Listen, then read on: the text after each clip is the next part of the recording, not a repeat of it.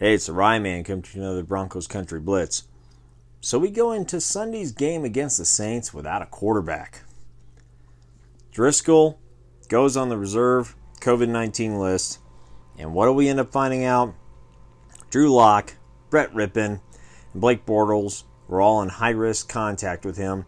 So now we are going into the game tomorrow with likely Royce Freeman as our quarterback with some rumors that some other people kind of rotate in at quarterback.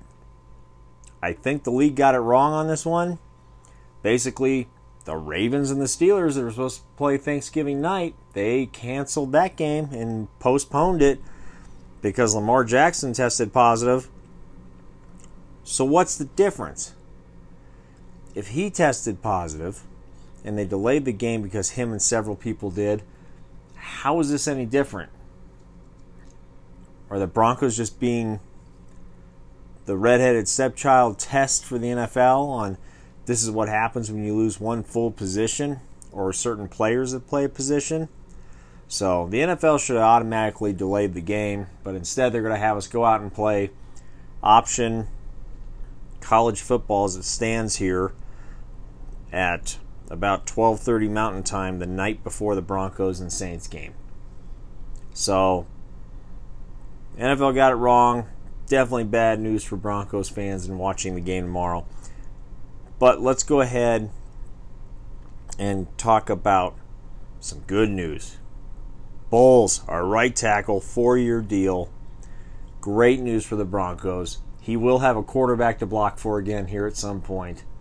And Garrett Bolles has turned his career around. He turned his play around.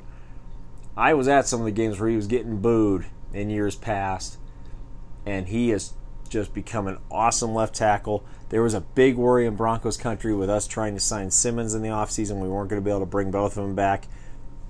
And Elway changed his mind from his usual thinking, wait until the offseason, got him signed, and now we've got a solid left tackle for years to come.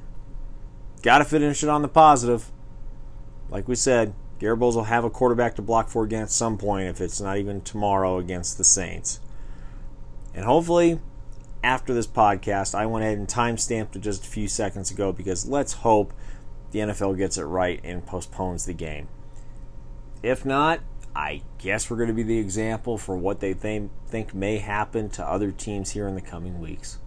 Until next time, this is the Rye Man with the Broncos Country Blitz.